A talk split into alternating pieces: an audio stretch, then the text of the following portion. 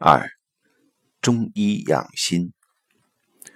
中华养生文化丰富多彩，以中医理论与实践指导的中华养生，促进了中国人的生命和谐与健康。养生之要，首在养心。何谓养心？《黄帝内经》认为：恬淡虚无，真气从之；精神内守，病安从来。即平淡宁静。乐观豁达、凝神内守的心境，故养生先养心，心平则寿长。《黄帝内经》奠定了中医养生学的理论基础，历代医家将其视为养生长寿秘诀，揭示了常保持身心平衡的人，五脏醇厚，气血和畅，阴平阳秘，所以能健康长寿。那么，经过了这一番养心的过程以后，就进入到下一个次第——儒家正心。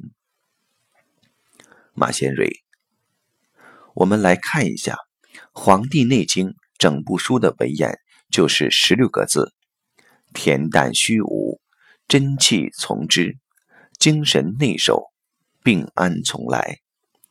也就是《黄帝内经》所倡导的生命科学，最终让我们达到。非常高的境界，我们认为他达到了这个一，就是圆满的境界，也就是我们原相的境界，就是本来面目，就是恩为恩屈无穷大的境界。因为它讲的是恬淡虚无，就是指我们的真空大道，只有真空才是虚无的。如果你可以从真空里采天地精华的话。那么，这个就是你的真气从之。如果你整个身心性命都是从真空大道中来，那么你自然是精神内守。虽然《黄帝内经》讲的是如何治胃病及养生的问题，但是实际上，它不仅仅只是说有病可以预防这么简单的道理，它更主要的是在讲生命的智慧。刘峰。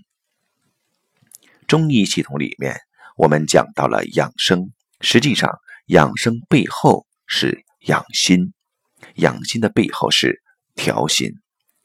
仅仅养生却不去调制你的认知，那么你的自由度还是打不开。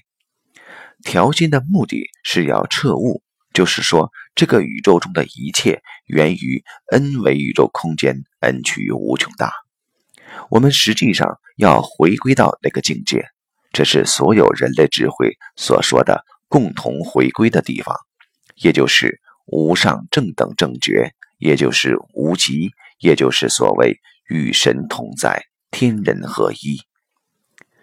中医最终结果是让我们对生命彻底的觉悟，这叫彻悟。如果没有理解到这一点，我们在救治别人的时候，往往只能执着或者停留在某一个中间层的生命状态上。当我们了解到这个层面时，我们再去看精气神。精就是有形的显性的能量状态，气是无形的，是隐性的能量状态，神是超越时空的高维存在。